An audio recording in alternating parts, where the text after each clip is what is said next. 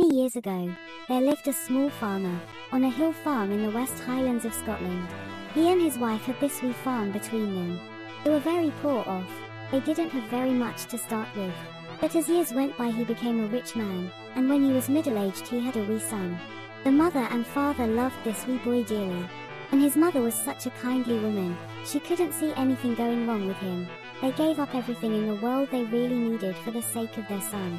And the son returned it every way possible. He was really good to his mother and father, helped in every way he could. If ever there was a job needing to be done about the place, he would always say, Daddy, I'll do it. His mother would say, No, son, just dinner hurry yourself. Take your time and just help your daddy whenever possible.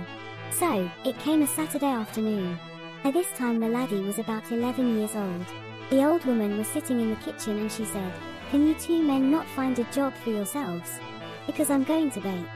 And the father said, Come on, to the laddie, that's a sign that me and you are no wanted. So, they walked out of the house and he said, Daddy, what are we going to do? Well, son, I'll tell you what we're going to do. He said, We've got everything done, all cut, so we'll need to go in and clean up the barn because it's getting kind-o tottery. I'm beginning to fall our things in the morning when I go in there. Alright, said the wee laddie, I'll go and get a wheelbarrow, daddy, and we'll clean out the barn. So, the wee laddie got a wheelbarrow, hauled it into the barn. And the man's picking up old bags, and all kinds of stuff, is putting it in the barrow. But, hanging behind the door of the barn inside was a coat, and a pair of breeches and a pair of hose. They were covered in cobwebs. The wee laddie reached up. Okay, daddy, he says, here's some old clothes. Oh, no, son, he says, no, don't touch that. Why, daddy, he says, it's only old rags. No, son, he says, it's not rags. While your mother's baking we'll keep out of her way, and we have not much to do in here, we're nearly finished. Sit down there and I'll tell you a wee story. So, the farmer took a pitchfork and raked up a bunch of hay, he made a seat. Now, he said to the wee boy, sit down here, son, and I'll tell you about that coat, breeches, and the hose. Many years ago, long before you were born, when me and your mother came here, this place was pretty run down and we didn't have very much money. I got it at a very cheap rent. We came up here and we worked away hard, both your mother and me, and tried to make this place into a kind of decent farm. Well, we hadn't been here for over a year and things were really tough.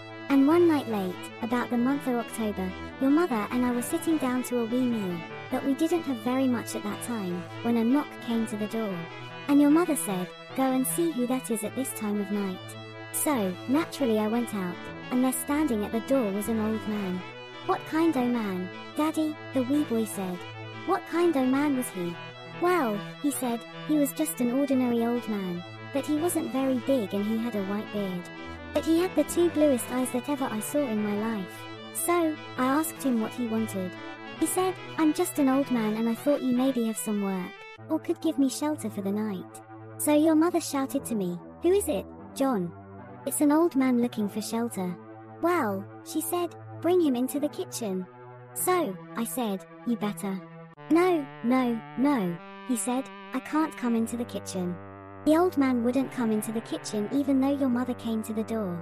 And she coaxed him, but he wouldn't come, in any way. So, with your mother being a kind-hearted soul, she asked him, Are you hungry, old man? Oh, he said, I'm hungry, yes, I'm hungry.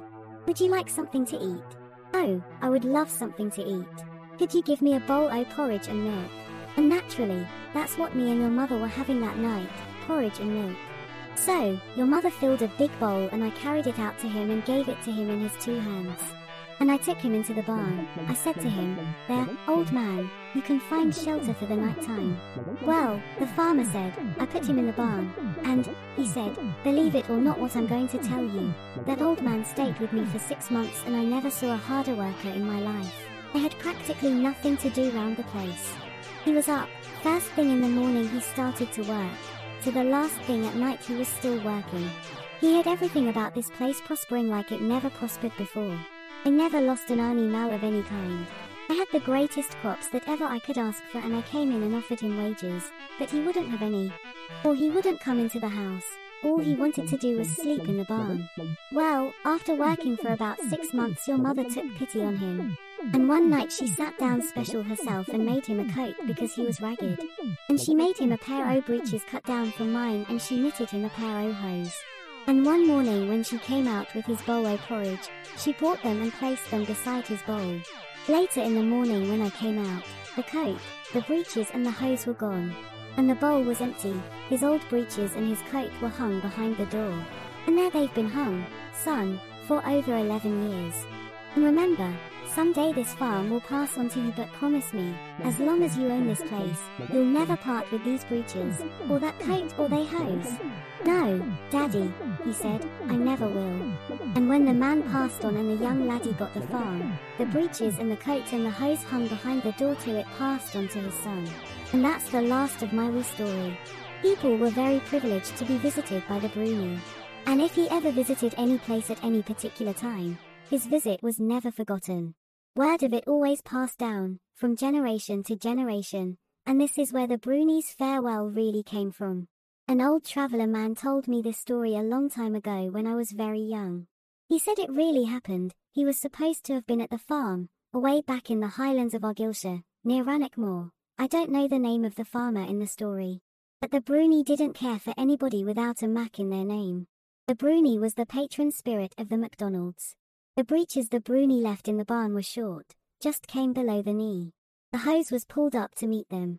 They laced down the side of the leg and were made of corduroy. They hung at the back of that door for years and years, and were never allowed to pass away from that place.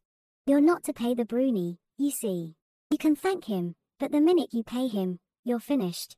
He wouldn't take any money, and when she'd left the clothes down beside his bowl he thought, that's your payment, we've nae more use for you. He was gone. So, that's why the old man told the laddie to hang on to the coat. He thought maybe the Bruni might come back.